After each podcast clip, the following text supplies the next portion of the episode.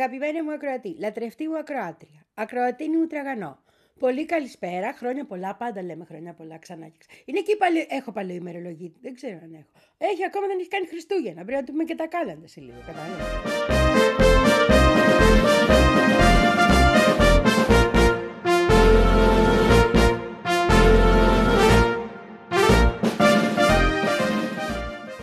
Ξεκινήσαμε χθες τις εκπομπές και τις ξεκινήσαμε λίγο πιο νωρίς, γιατί έχουμε όλα αυτά που έχουμε να γίνονται. Καλά, χθες ήταν διαφημιστική η εκπομπή, το είδες, αλλά σήμερα υποχρεωτικά η εκπομπή έχει να κάνει με όσα συμβαίνουν την τελευταία, το τελευταίο δεκαήμερο, γιατί δεν είναι μόνο το χτεσινό τρομοκρατικό α, πλήγμα στο Ιράν. Το τελευταίο δεκαήμερο λοιπόν κλιμακωτά στην προσπάθεια του Νετανιάχου και των ακραίων στοιχείων των νέων στην Αμερική να προκαλέσουν ευρύτερο πόλεμο και καταστροφή στην περιοχή μας. Γιατί αυτή είναι η περιοχή μας, έτσι. Δεν είναι η Ευρώπη η περιοχή μας.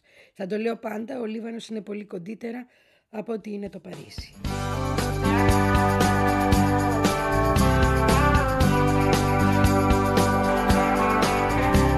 I was staying in the Marriott with Jesus and John Wayne. I was waiting for a chariot. They were waiting for a train, and the sky was full of carrion. I'll take the Mazoom. Sent Jesus to Mary,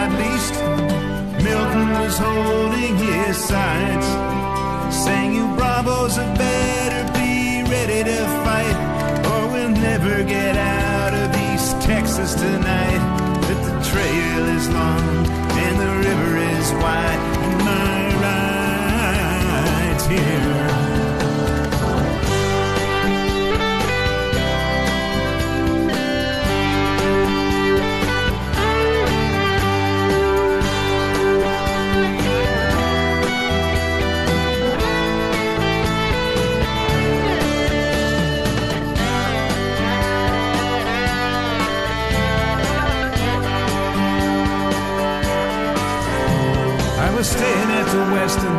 I was playing to a draw. In walked Charlton Heston with the tablets of the law. He said, It's still the greatest story. I said, Man, I'd like to stay, but I'm bound for glory. I'm on my way. My ride. Θα φτάσουμε και στην επίθεση τη χθεσινή, η οποία είναι μια τραγωδία πραγματική ε, και είναι μια τραγωδία σημαίνουσα και πολιτικά, γεωπολιτικά, αλλά και φυσικά είναι μια ανθρώπινη τραγωδία. Κάποιοι αυτή τη στιγμή θάβουν τους ανθρώπους τους, τους αμάχους τους, τους ε, ανθρώπους που πήγαν σε ένα μνημόσυνο ουσιαστικά στο Ιράν, κάποιοι θάβουν ανθρώπους στο Λίβανο. Αλλά η ιστορία αυτή, αυτά τα πλήγματα, τα οποία είναι πιθανότατα ε, της Μοσάντ, με τους συνεργάτες της στις διάφορες περιοχές, γιατί και πληρώνει καλά και ενδιαφέρεται να κρατάει τις συνεργασίες ζωντανές, αυτή είναι η δουλειά της. Ε, είναι, ξεκινάνε με την δολοφονία στη Συρία ενός στρατηγού, του Ραζίμου Ζαβί, ο οποίος επί 30 χρόνια περίπου είναι, δρούσε, βοηθούσε εκ μέρους των φρουρών της Επανάστασης τη Συρία και το Λίβανο. Ήταν πολύ ουσιαστικός στην οργάνωση της άμυνας του Λιβάνου. Δεν δολοφονείται δηλαδή στη Συρία για τη Συρία, αλλά δολοφονείται στη Συρία για να αποδυναμωθεί ο Λίβανος. Αυτή η δολοφονία έχει να κάνει με αυτό. Εκτός αυτού, ο, ο Ραζίμου Ζαβί ήταν επίσης από τους ανθρώπους που συνεργάστηκαν εξ αρχής με το Σολεϊμανί. Είναι από τους ανθρώπους που ήξεραν τα σχέδιά του και οργάνωναν τα σχέδιά του, τον τρόπο που θα έπρεπε να δουλέψει η αντίσταση, τους δεσμούς που θα έπρεπε να κρατήσει, τους εξοπλισμούς που θα έπρεπε να αποκτήσει σε όλη την περιοχή. Η πρώτη λοιπόν δολοφονία που έχουμε και είναι από τον Ισραηλινό στρατό αυτή και είναι δεδομένο ότι την έχουν κάνει οι Ισραηλινοί, δεν την αρνούνται δηλαδή, ούτε την επιβεβαιώνουν, αλλά ήταν Ισραηλινά τα αεροπλάνα τα οποία χτύπησαν. Είναι η δολοφονία του Ραζί Μουζαβή πριν 10 μέρες στη Συρία. I believe that fate has brought us here and we should be together, babe. but we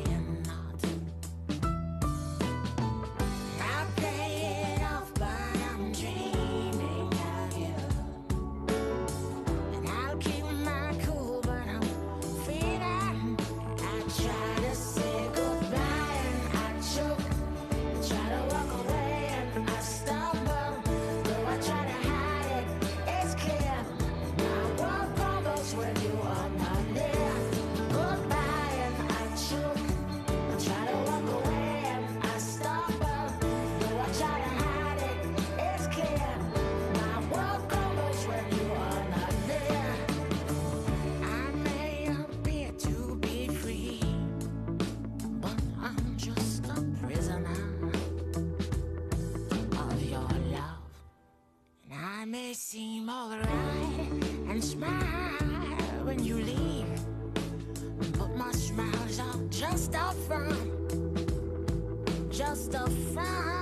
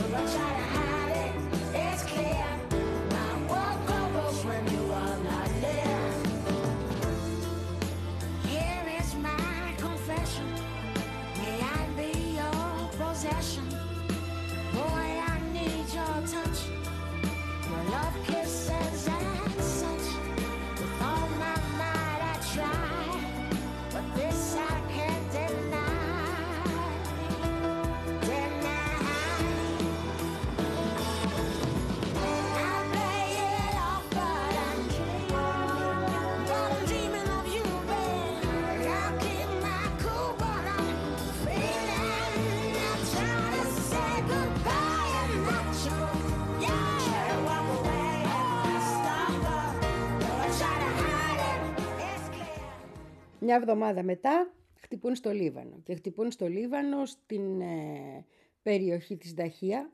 Έχουμε μιλήσει για το δόγμα της Δαχία ή Δαχία της περιοχής εκείνης, το οποίο δόγμα καθιερώνεται το 2006 με τον πόλεμο και διατυπώνεται τότε ε, τον, τον επιθετικό πόλεμο, τον κατακτητικό πόλεμο των Ισραηλινών κατά του Λιβάνου, που έχει ως στόχο να ε, δολοφονήσει και καταφέρνει και δολοφονεί τον Σαλέχα Αλαρούρη, ο οποίος ήταν ε, ε, ένα από τα σημαντικότερα στελέχη της Χαμάς.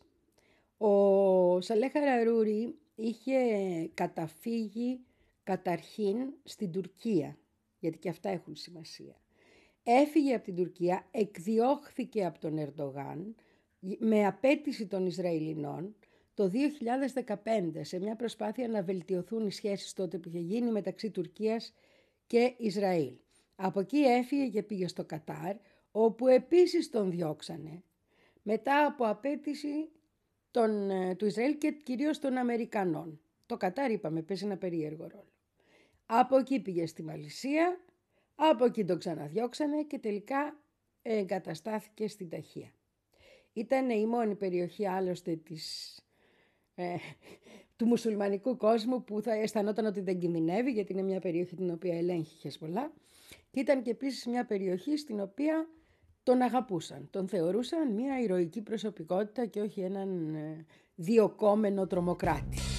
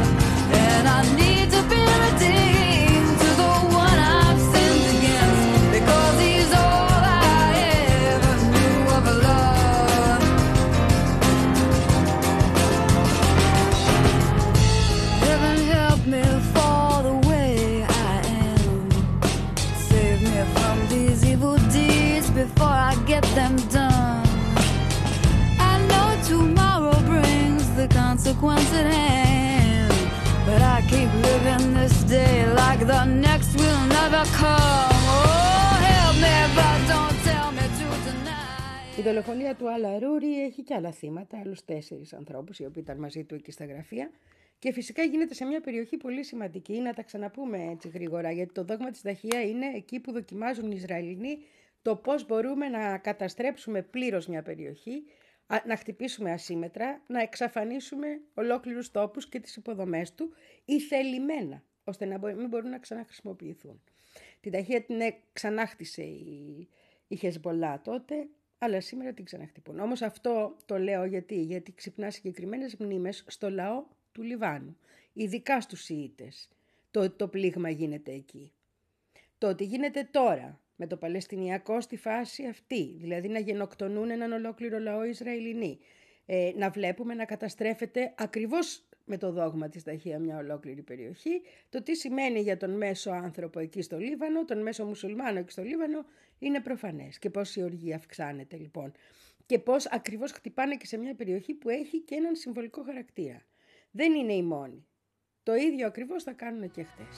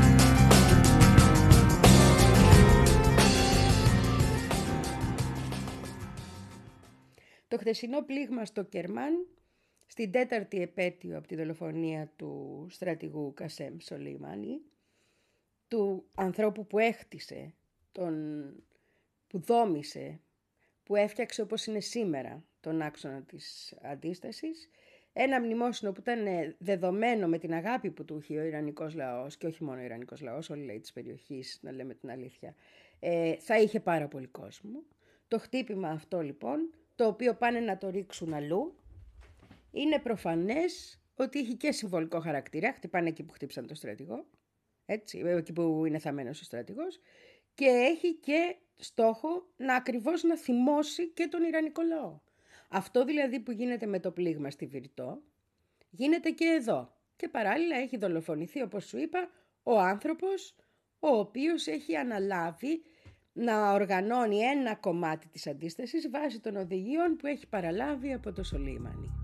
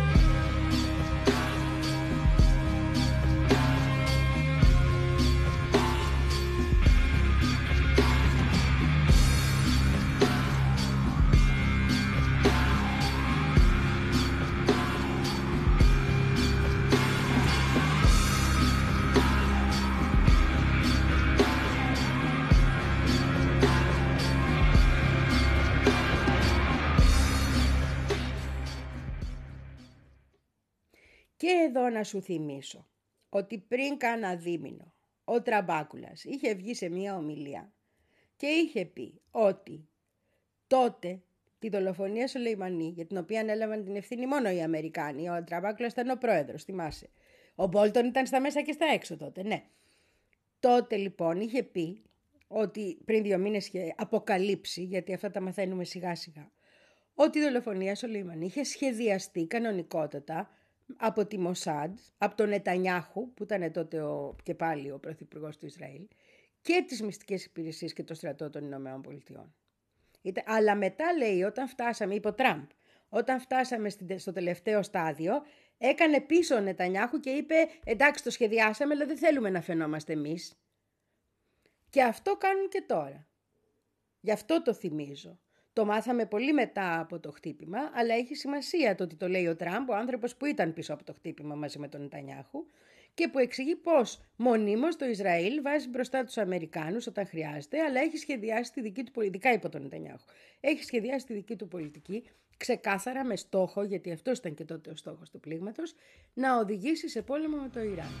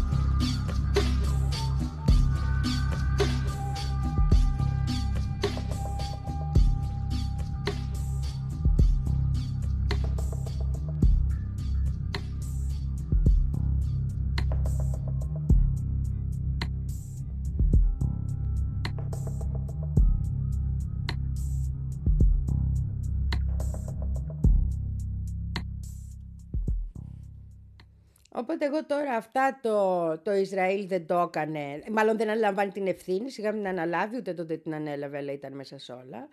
Την αμερικάνικη τοποθέτηση που λέει όχι δεν ήμασταν εμείς, δεν ξέρουμε ποιος είναι, αλλά σίγουρα δεν ήμασταν εμείς και το Ισραήλ κάποιος άλλος θα ήταν.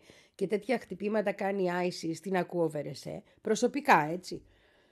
Και ειδικά γιατί είναι πολύ εύκολο για τη Μοσάντ και το έχει ξανακάνει πάρα πολλές φορές στην ιστορία της να σχεδιάσει μια επιχείρηση έτσι ώστε να φαίνεται ότι την έχει κάνει ένας άλλος.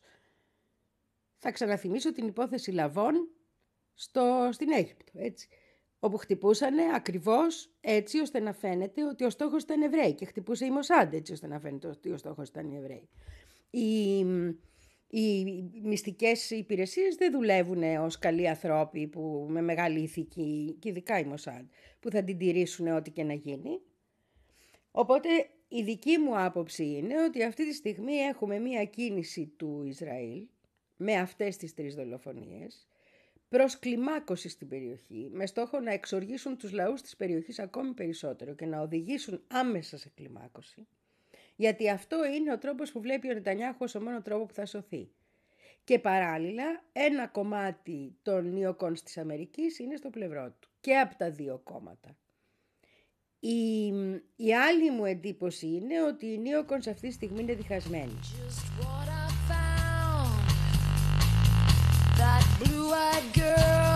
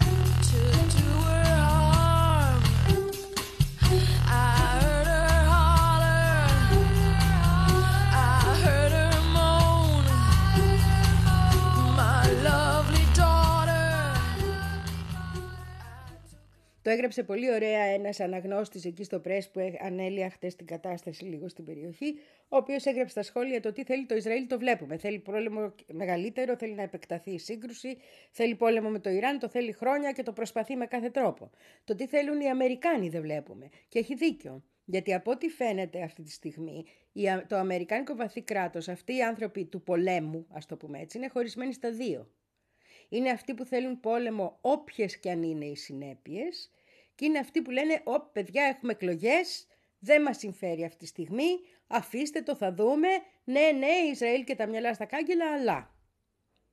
Οπότε έχουμε ένα διχασμό ο οποίος φαίνεται, εκφράζεται με το «Οι Αμερικάνοι δεν φαίνεται να ξέρουμε τι θέλουν να κάνουν».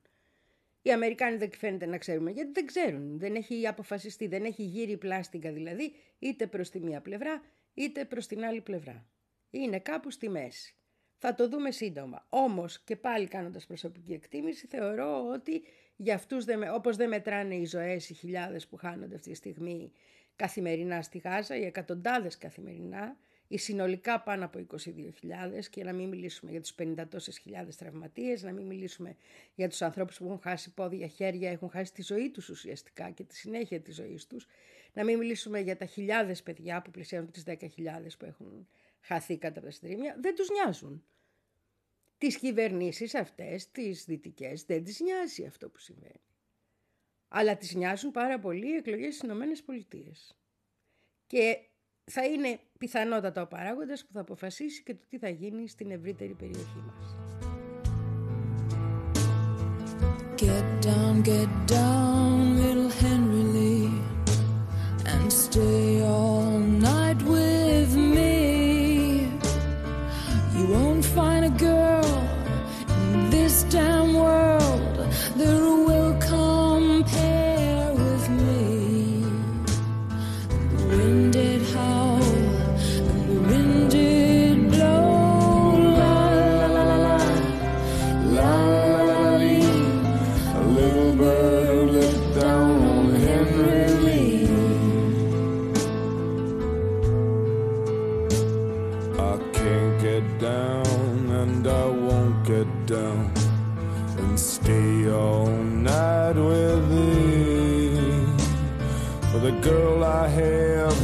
in that merry green land, I love fair better than thee. And the wind did howl and the wind did blow. La la la la la, la la la la lee. Η άλλη ερώτηση του ακροατή μου ήταν εμείς που είμαστε σε όλο αυτό. Η Ελλαδίτσα τι κάνει σε όλο αυτό. Ω γνωστόν η Ελλαδίτσα είναι δεμένη στο άρμα των Ηνωμένων Πολιτειών και του Ισραήλ. Το τέστην είναι με τη λάθος πλευρά της ιστορίας, αν η σωστή πλευρά της ιστορίας είναι η πλευρά που υπερασπίζεται τα ανθρώπινα δικαιώματα, την ειρήνη, το, το διεθνές δίκαιο και όλα αυτά τα πράγματα. Η, το πρόβλημα το μεγάλο για μας είναι οι αμερικάνικες βάσεις και η, νατοική μας, ε, η σχέση μας με το ΝΑΤΟ και το Ισραήλ, που σημαίνει ότι σε περίπτωση που πάμε σε κλιμάκωση, ομιγέννητο, γιατί κανείς δεν θέλει να έχουμε μια τέτοια κλιμάκωση, σοβαρός άνθρωπος τουλάχιστον, ε, εάν φτάσουμε δηλαδή σε ένα σημείο σύγκρουσης και σηκώνονται αεροπλάνα από την Ελλάδα, όπως επίσης και με δεδομένο ότι έχουν γίνει κοινέ ασκήσεις κατά της Τεχε... με στόχο θεωρητικό την Τεχεράνη, τα λέγαμε πριν λίγους μήνες, ε, και εμπλεκόμενη την Ελλάδα, με δικούς μας ε, αεροπόρους να δουλεύουν μαζί με τους Ισραηλινούς. Είναι βέβαιο και βάση του διεθνούς δικαίου ότι όλα αυτά τα στρατόπεδα και, τα, και οι βάσεις των Αμερικάνων θα είναι στόχοι για τους αντιπάλους τους και δικαιούνται να τους θεωρήσουν στόχους και να τους χτυπήσουν βάσει του διεθνούς δικαίου εφόσον πρόκειται για πόλεμο, γιατί είναι στρατιωτικές εγκαταστάσεις. Δεν είναι άμαχοι, δεν είναι χωριά, δεν είναι απλός κόσμος, δεν είναι αυτό που γίνεται στη Γάζα. Αυτομάτως δηλαδή συγκεκριμένες περιοχές της Ελλάδας θα κινδυνεύουν να δεχτούν πολύ σοβαρά πλήγματα. Αν φτάσουμε σε πόλεμο, έτσι, δεν είμαστε ακόμα εκεί, δόξα τω Θεώ, διότι και η Χεσπολά και η κυβέρνηση Ραϊσί δείχνουν να έχουν ακόμα και έχουν ακόμα σοφροσύνη και εγκράτεια.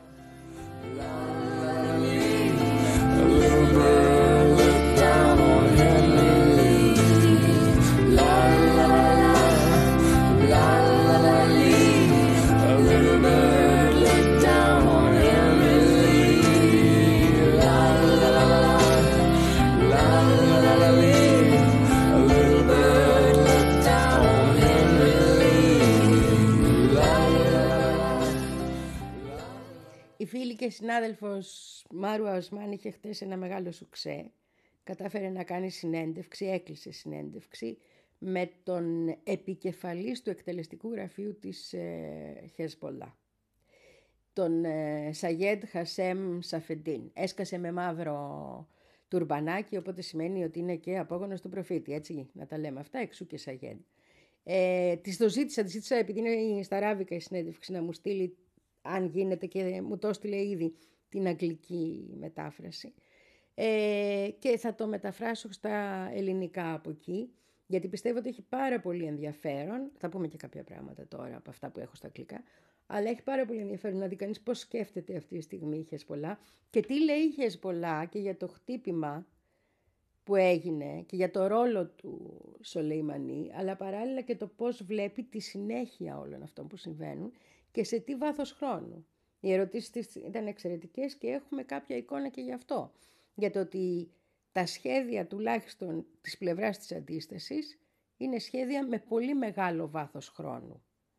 Οι βεβαιασμένες κινήσεις δηλαδή Αμερικάνων και, και Ισραηλινών δεν θα προκαλέσουν ξαφνικές αντιδράσεις από ό,τι φαίνεται. Γι' αυτό ακριβώς και είναι τόσο σημαντική αυτή η συνέντευξη.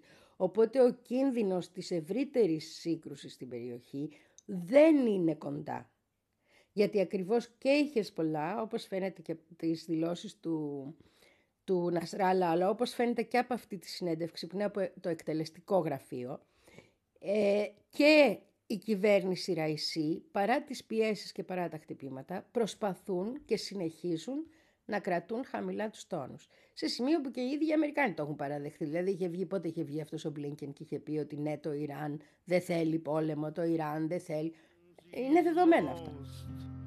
The will to live I'm so lonesome I could cry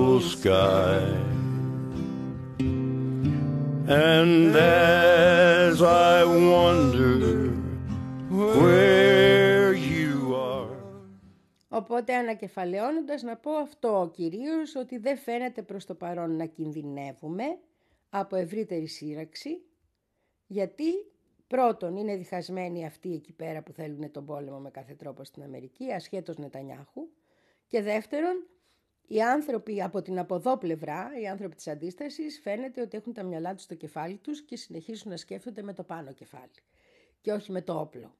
Ε, είναι, είναι πολύ σημαντική η εικόνα που διαμορφώνεται γιατί βάζει στη θέση τους και πράγματα από τα προηγούμενα χρόνια. Είναι σημαντικό να βλέπει κανείς πώς αυτοί οι άνθρωποι φέρονται σήμερα, γιατί έτσι εξηγείται κάθε τους κίνηση παλιότερη. Και θα ξαναθυμίσω εκείνο που είχε φέρει ο, Wesley Clark στην επιφάνεια, το, τα σχέδια του βαθέως κράτους των Ηνωμένων Πολιτειών, αυτών των γερακιών, ήταν 7 χώρες σε 5 χρόνια πάμε να καταστρέψουμε. Και ανάμεσα σε αυτές τις χώρες ήταν η Λιβύη, η Συρία, το Ιράκ, οι χώρες που βλέπουμε και σήμερα να ζουν την τραγωδία, αυτοί που ζουν. Έτσι. Οπότε η, η δημιουργία σχεδίων και προγραμμάτων και τρόπων δράσης και συνεργασιών στην αντίσταση που έχουν βάθος χρόνου και που δεν επιδιώκουν μια γενική σύραξη αλλά επιδιώκουν να κρατήσει κάθε χώρα την ακαιρεότητά της, έχουν σημασία για όλους μας και είναι αυτά που φαίνεται να επικρατούν. Ο μόνος παράγοντας που θα μπορούσε να μας πετάξει έξω από όλα αυτά είναι ο Νετανιάχου, αλλά ο Νετανιάχου είναι διαρκώς πιο αδύναμος. όσο και αν συνεχίσει, δηλαδή και, και το γεγονός ότι αποσύρει αυτή τη στιγμή τα τάγκς του από τη Γάζα, κάτι λέει, είναι διαρκώς πιο αδύναμος. Και όσο συνεχίζεται αυτή η κατάσταση, όσο χάρουν κάθε δικαίωμα να μιλούν για διεθνές δίκαιο, ε, όσο συνεχίζουν να στηρίζουν ουσιαστικά μια γενοκτονία η δυτική, τόσο ο Νετανιάχου θα γίνεται πιο αδύναμος και εκείνοι θα γίνονται πιο αδύναμοι και ηθικά και στρατιωτικά θα υπερισχύει η άλλη πλευρά. Γιατί το στρατιωτικό έχει να κάνει πάντα με το, ε, την αίσθηση που έχεις, το ήθος που έχεις, τον τρόπο που έχεις. You were so cool you could have put out Vietnam.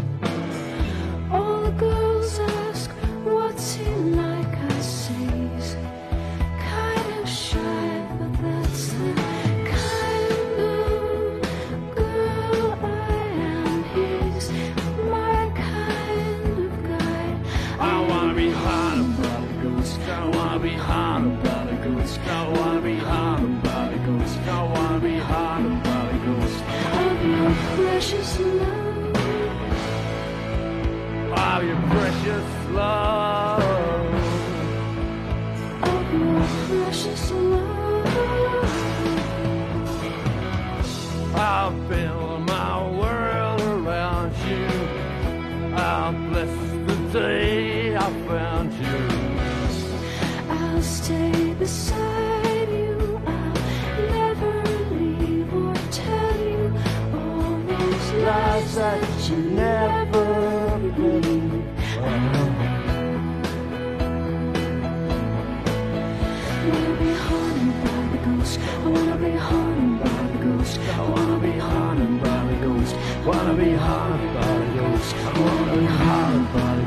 I wanna be haunted by the ghost. I wanna be haunted by the ghost. Wanna be haunted by the ghost. Oh, precious love.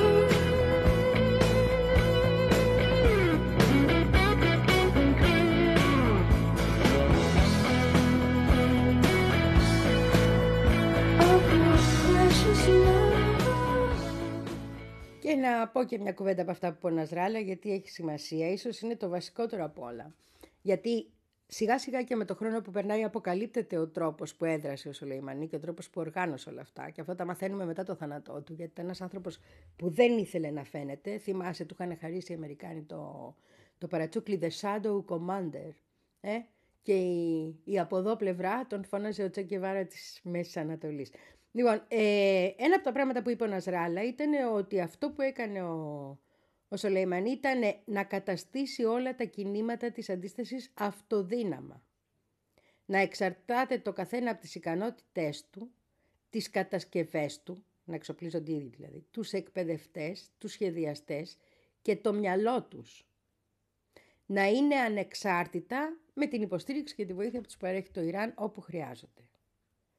Αυτό είναι και το μεγάλο. Δηλαδή, αυτό που ακούμε από την αρχή, ότι οι Παλαιστίνοι θα πολεμήσουν για την Παλαιστίνη. Ο Λίβανος αναλαμβάνει. Στην ουσία δεν είναι ότι δεν στηρίζω ή δεν είμαι αλληλέγγυος. Είναι μοιράζω τους τομείς στρατιωτικής δράσης. Και τους μοιράζω με βάση τα εθνικά συμφέροντα κάθε χώρας, γιατί κάθε χώρα έχει τα δικά της συμφέροντα. Ο Λίβανος έχει τα συμφέροντά του. Η Παλαιστίνη έχει τα συμφέροντά της. Το Ιράκ έχει τα συμφέροντά του. Το Ιράν έχει τα συμφέροντά του. Η Συρία έχει τα συμφέροντά της. Πώς μπορούμε λοιπόν να οργανώσουμε μέσα εκεί την αντίσταση, χωρίς να πρέπει να εγκαταλείψεις σε καμία φάση τα συμφέροντα του τόπου της.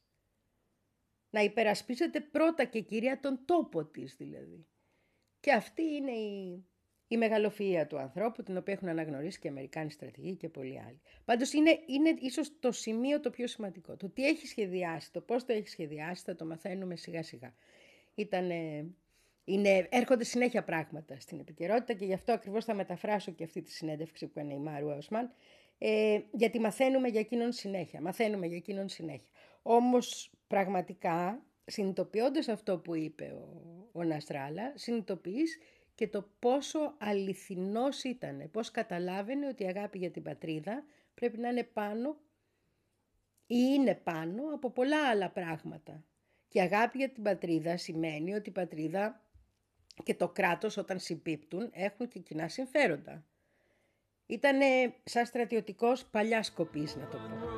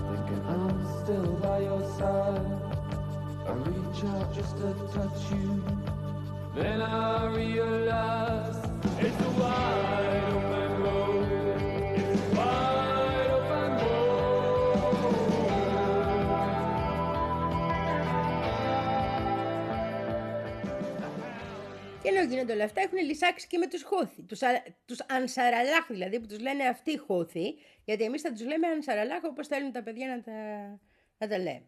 Φτάσανε, λέει, κάνουν συναντήσεις σε, σε επίπεδο κορυφής για το τι θα γίνει, πώς θα τους αντιμετωπίσουμε, τι φοβερό πράγμα είναι αυτό που μας έτυχε και έχουμε να έχουμε και τους Ανσαραλάχ και οι Βρετανοί τα έχουν πάρει στο κρανίο, ε, γιατί είναι κακά παιδιά οι Ανσαραλάχ και δεν κάθονται φρόνημα να κάνουν ό,τι τους λένε οι άλλοι. Λοιπόν, αυτούς, εγώ σου είπα, πρέπει να πάω να τους δω από κοντά. Πρέπει οπωσδήποτε, αυτούς και τους άλλους, τους, ε, τους Τσετσένους. Οπωσδήποτε, θέλω να τους γνωρίσω αυτούς τους λόγους, να τους δω από κοντά, δεν υπάρχει περίπτωση. Διότι βλέπεις ξαφνικά όλη τη Δύση να ασχολείται εκεί, με την Ιεμένη. Και όχι μόνο να ασχολείται με την Ιεμένη, να έχει και λόγους να ασχολείται με την Ιεμένη πάρα πολύ σοβαρούς, γιατί η Ιεμένη βρίσκει τους τρόπους της να αντιδρά και να πολεμάει.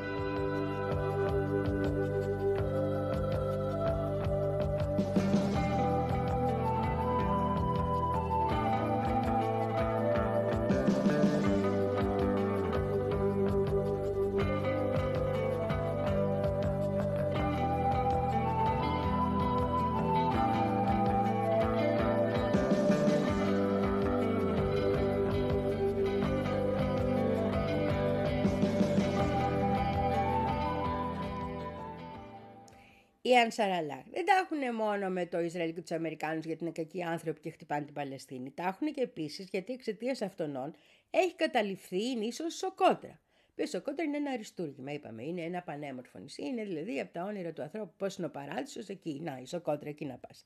Δηλαδή και πριν από όλα αυτά, μου στέλνε φωτογραφίες ο Βεντούρας. Κάποτε πρέπει να πάμε εκεί, λέει. Στη Σοκότρα. Εγώ θέλω και στην Ιεμένη γενικώ. Σαν τρελή αυτή τη στιγμή. Ειδικά αν είναι να γνωρίσω και κανέναν Ανσαραλά. Με τη σπάθα του και με τα όλα του. Λοιπόν, άλλο ήθελα να πω. Τώρα όμως, να μην μπερδεύομαι. Ε, οπότε ξεκίνησε ο εμφύλιος στην Ιεμένη, με τους Σαουδάραβες να στηρίζουν τη μία πλευρά, γιατί οι Σαουδάραβες θέλαν την Ιεμένη να είναι η τζουλίτσα τους, τα έχουμε πει αυτά, ε, και τους Ανσαραλάχ να πολεμάνε για να απελευθερώσουν τη χώρα τους. Ε, είχαμε διάφορα στάδια μέχρι τώρα να ηρεμήσει λίγο η Σαουδική Αραβία και να αλλάζουν οι προοπτικές και οι τρόποι κτλ, ειδικά μετά την εξομάλυση των σχέσεων με το Ιράν.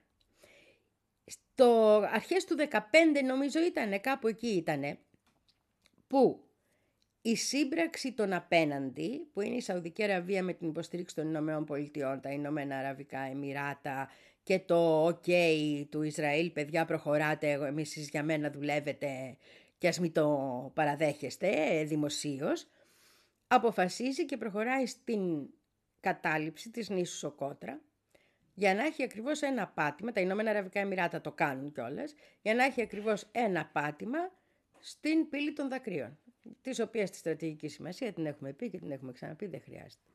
Οπότε έχουμε να πηγαίνουν τα Ηνωμένα Αραβικά Εμμυράτα να καταλαμβάνουν αυτό το νησάκι για χάρη των Ηνωμένων Πολιτειών και των συμφερόντων του Ισραήλ στην περιοχή και της Σαουδικής Αραβίας που θέλει να έχει την Ιεμένη να μπορεί να μετακινεί τα πετρελαία της υπό έλεγχο χωρίς πρόβλημα.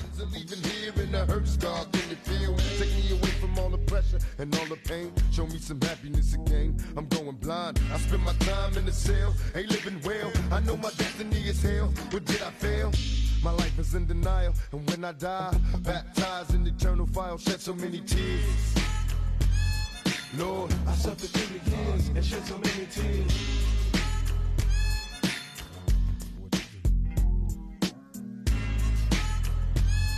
Lord, I lost so many peers and shed so many tears. Now I'm lost and I'm weary, so many tears. I'm suicidal, so don't stand in me. My every move is a calculated step to bring me closer to embracing early death. Now there's nothing left. There was no mercy on the streets. I couldn't rest. I'm barely standing, about to go to pieces, screaming peace. And though my soul was deleted, I couldn't see it. I had my mind full of demons trying to break free. They planted seeds and they hatched, sparking the flame inside my brain like a match. Such a dirty game. No memories, just a misery. Painting a picture of my enemies killing me in my sleep.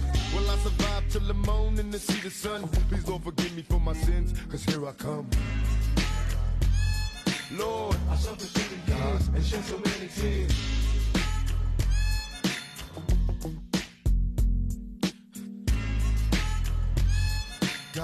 Lost so many peers. And Lord knows I tried. Been a witness to homicides and drive-bys taking lives. Little kids die.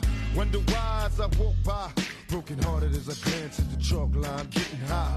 This ain't the life for me. I wanna change, but ain't no future right for me. I'm stuck in the game. I'm trapped inside a maze. See this Tangeray influence me to getting crazy, disillusioned lately. I've been really wanting babies, so I can see a part of me that wasn't always shady. Don't trust my lady, cause she's a product of this poison. I'm hearing noises. Think she's shitting on my boys. Can't take no more. I'm falling to the floor, begging for the Lord to let me into heaven. Τα Ηνωμένα Αραβικά Εμμυράτα καταλαμβάνουν την ίσο, ξεκινάμε το 15 έτσι αυτά, αλλά το 18. Το 18 που καταλαμβάνουν το νησί στέλνουν εκεί στρατό και δεν στέλνουν μόνο στρατό, αρχίζουν να ρίχνουν και πολλά φράγκα για να εξαγοράσουν κατοίκους. Και τους δίνουν και διαβατήρια των Ηνωμένων Αραβικών Εμμυράτων, δηλαδή είσαστε πια δικοί μας και περνάνε και τα και οι Wind τους, να πούμε, και οι διάφορες τέτοιες εταιρείες στα δίκτυα τα, των Ηνωμένων Αραβικών Εμμυράτων και τέλος, το νησί λέει είναι των ε, Ηνωμένων Αραβικών Εμμυράτων. Λίγο μετά, κάνα χρόνο, υπογράφεται η Συμφωνία του Αβραάμ, έτσι είμαστε ακόμα με τον Τραμπ, ε, μεταξύ Ηνωμένων Αραβικών Εμμυράτων και Ισραήλ. Δηλαδή εμείς είμαστε μια χαρά εδώ πέρα. Οπότε η Σοκότρα ξαφνικά έχει καλές σχέσεις με το Ισραήλ. Και εκεί ακριβώς αρχίζει και ο τουρισμός λέει. Εμφανίζονται στη Σοκότρα Ισραηλινοί τουρίστες. Εν μέσω του πολέμου. Γιατί δεν κάνει εν μέσω του πολέμου να πας. Οπότε τότε είχαν καταγγείλει οι Ανσαραλά ότι εδώ πάνε να δημιουργήσουν βάση στο νησί και πάνε να το δημιουργήσουν μαζί τα Εμμυράτα με το Ισραήλ. Οπότε εκεί που έχουμε έναν εχθρό, τον Αμερικάνο και τη Σαουδική Αραβία κτλ. Τώρα βλέπουμε όχι μόνο ως κανονικό εχθρό, αλλά και ως κατακτητή, ο οποίος σκοπεύει να κάνει στρατιωτική βάση στο Ισραήλ. Δηλαδή δεν είναι μόνο το ηθικό μέρος, θέλω να πω, για τους Ανσαραλάχ, είναι και το πραγματιστικό μέρος, το οποίο δεν πρέπει να ξεχνάμε. Και εγώ το είχα αφήσει να το πούμε κάποια άλλη φορά και ήρθε αυτή η φορά.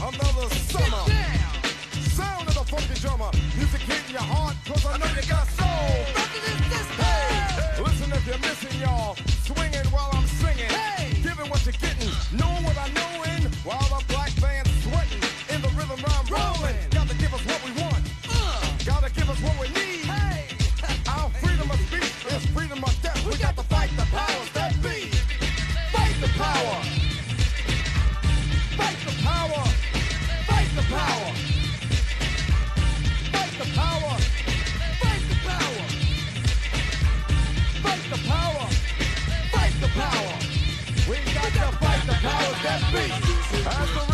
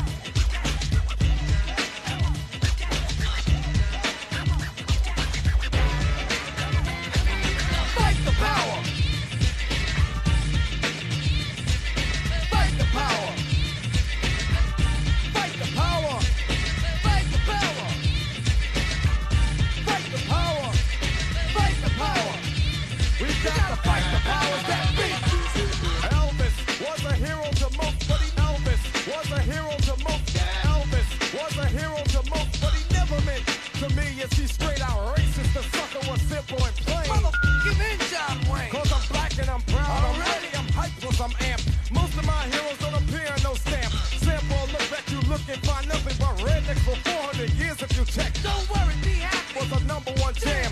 Damn if I said you could slap me right here. Get it, Let's get this party started right. right on. Come on. What we got to say. Power to the people, no delay. Make everybody. Και γιατί στα λέω όλα αυτά. Στα λέω γιατί ακούγεται από παντού ότι οι BRICS έχουν ετοιμάσει. Ε, μπήκανε οι καινούργοι έτσι. Είμαστε μεγάλη ομάδα τώρα. Η ομάδα προχωράει. Ε, οι BRICS έχουν ε, ε, συγκεκριμένο σχέδιο για την περιοχή. Τα Ηνωμένα Αραβικά Εμμυράτα έχουν μπει στους BRICS. Η Σαουδική Αραβία έχει μπει στους BRICS. Το Ιράν έχει μπει στους BRICS. Αυτές οι τρεις χώρες αυτή τη στιγμή έχουν τελείως διαφορετική πολιτική στο θέμα της Ιεμένης και στο θέμα της Σοκότρα. Και θα έλεγα, όσο και αν φαίνεται περίεργο, ότι αυτή τη στιγμή Σαουδική Αραβία και Ιράν έχουν πολύ πιο πολλά κοινά στην αντιμετώπιση. Το Σαουδική Αραβία δήλωσε και ξεκάθαρο ότι εμείς θέλουμε ειρήνη στην περιοχή, θέλουμε ανάπτυξη, τέρμα η πόλεμη, ανακοχή με την Ιεμένη κτλ. Ε, έχουν πιο πολλά κοινά λοιπόν το Ιράν με τη Σαουδική Αραβία, συμφέροντα στην περιοχή, από ότι τα Ηνωμένα Αραβικά Εμμυράτα, τα οποία γίνονται και η αιχμή του δόρατος του Ισραήλ και των Ηνωμένων Πολιτειών. Λόγω Σοκότρα. Οπότε αυτό το νησάκι θα παίξει μεγάλο ρόλο, γι' αυτό στα λέω όλα αυτά. Εξηγεί λίγο και τη στάση των Ανσαραλά σε ένα βαθμό, γιατί έχουν και άλλα πολύ σοβαρότερα προβλήματα. Έχουν ολόκληρη χώρα να αγωνίζονται να απελευθερώσουν. Και παράλληλα δίνει και μια διάσταση για το τι μπορούν να κάνουν και τι δεν μπορούν να κάνουν οι BRICS. Γιατί εδώ θα πρέπει να υπάρχουν πάρα πολλές, πώς να το πω, ε, κουβέντες, να το πω ευγενικά, για να υπάρξει μια πιο κοινή διπλωματική πολιτική. Ω εκεί θα φτάσουν, δεν πρόκειται να πάνε πουθενά αλλού. Αλλά αυτή η διπλωματική πολιτική αυτή τη στιγμή είναι σημαντική. Και είναι και σημαντική για την Παλαιστίνη.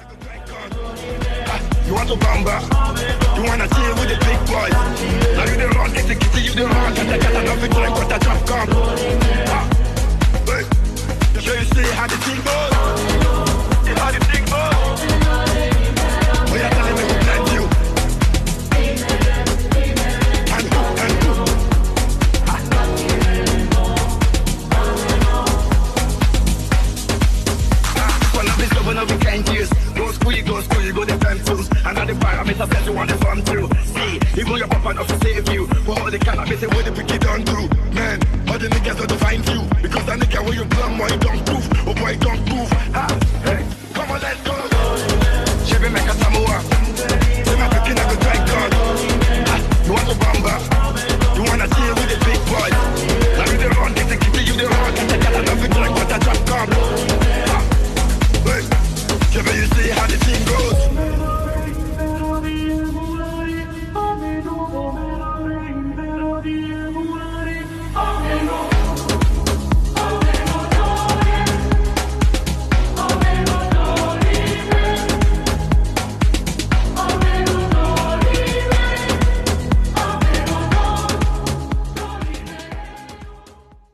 Ευρωπαϊκά νέα τώρα, κάτι ακούγεται ότι θα παραιτηθεί ο Σόλτς.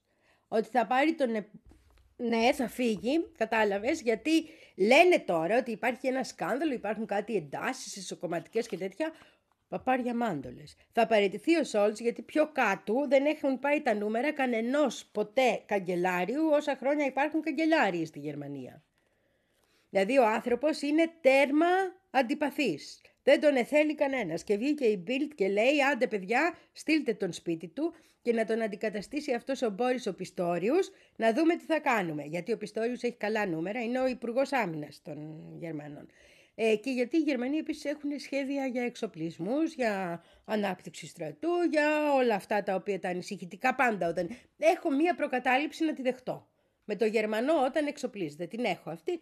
Είναι μια ιστορική προκατάληψη. Έπρεπε να κάνουμε λιγότερη ιστορία στο σχολείο μου φαίνεται. Τέλος πάντων. Και έχουμε μ, τώρα τους ίδιους να βγαίνουν και να λένε ότι πρέπει να φύγει από τη μέση ο, ο Σόλτς. Και να αναλε- Τώρα η Bild δεν είναι καμιά σοβαρή εφημερίδα, αλλά τέλος πάντων το έγραψε.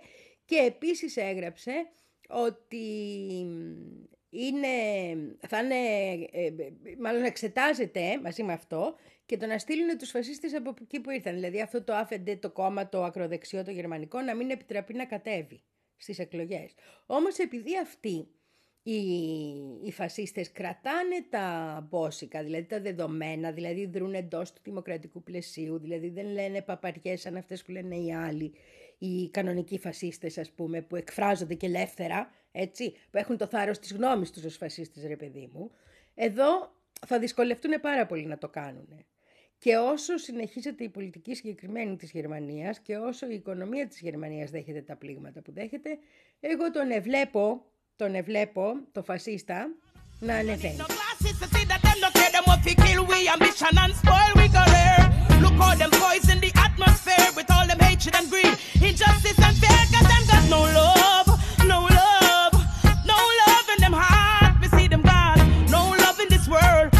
Them. Under mind control. Them jump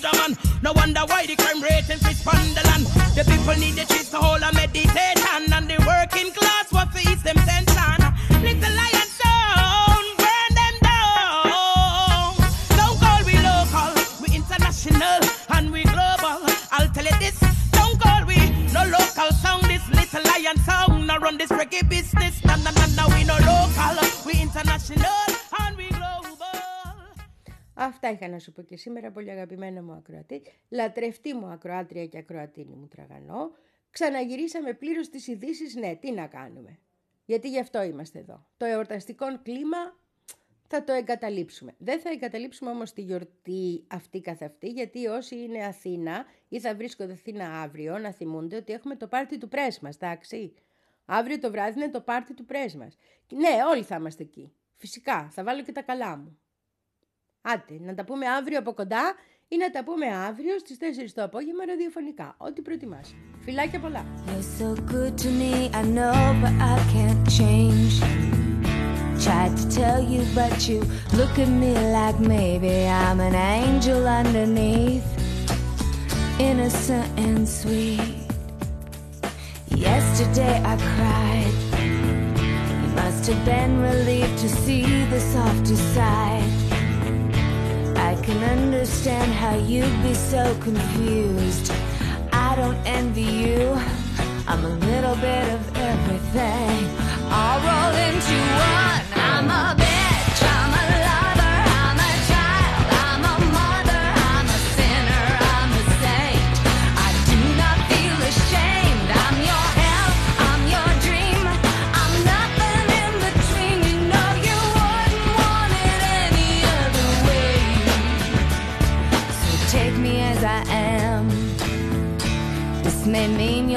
to be a stronger man.